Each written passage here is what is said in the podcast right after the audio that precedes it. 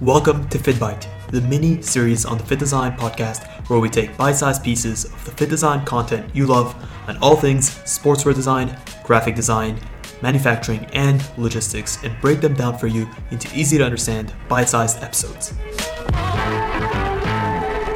What's up, design family, and welcome back to another episode of Fit FittBite, the mini series on the FittDesign podcast, where we take bite sized pieces of the FittDesign content you love and break it down for you into easy to understand bite sized episodes.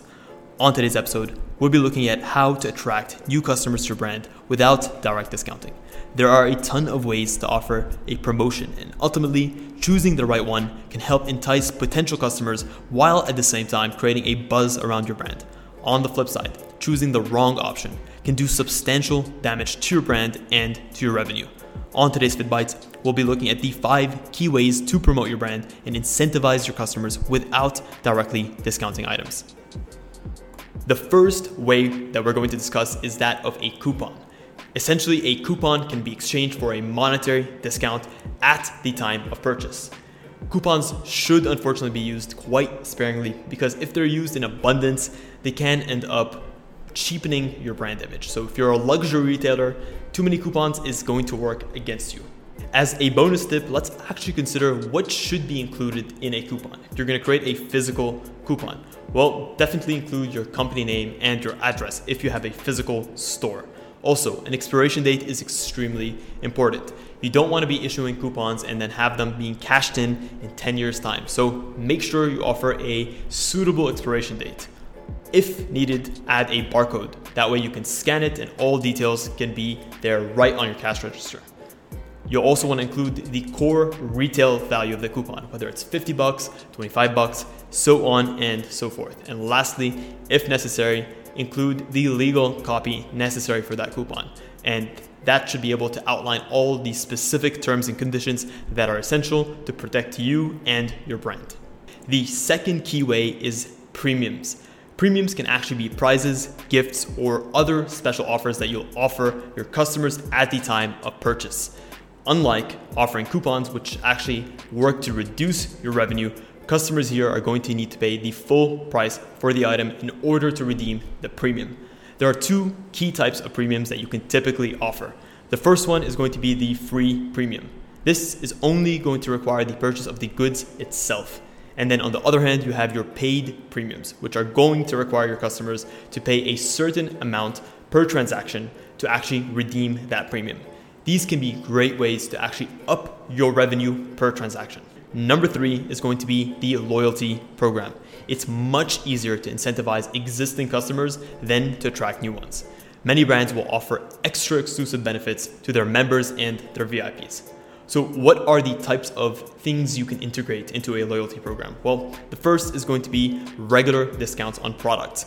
A loyalty member or a VIP member may benefit from exclusive discounts on key items. And also, you may offer reward redemption with points that are accumulated through your transaction history. So, as you make each transaction, you're able to accumulate points, which then you're able to spend on products in the future.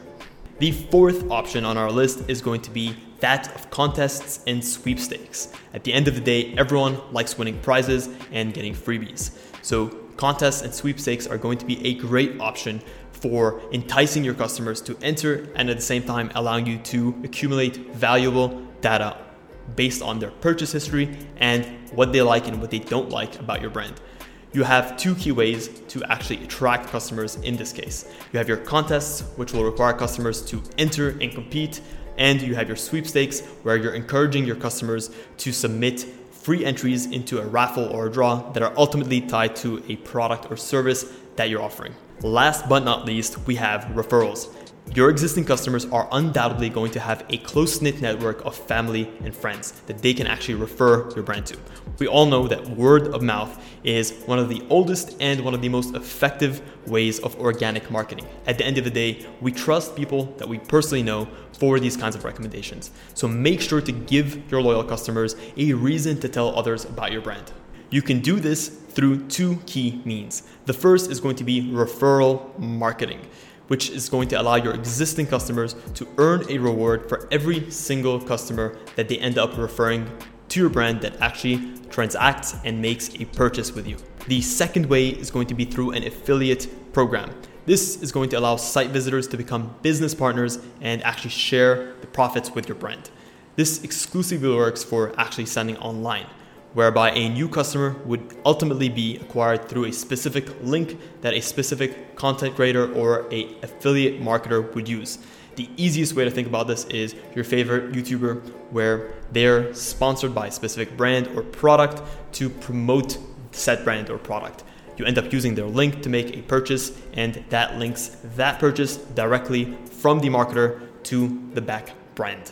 By now, you should have a good set of ways to entice new and existing customers to your brand without sacrificing any core revenue.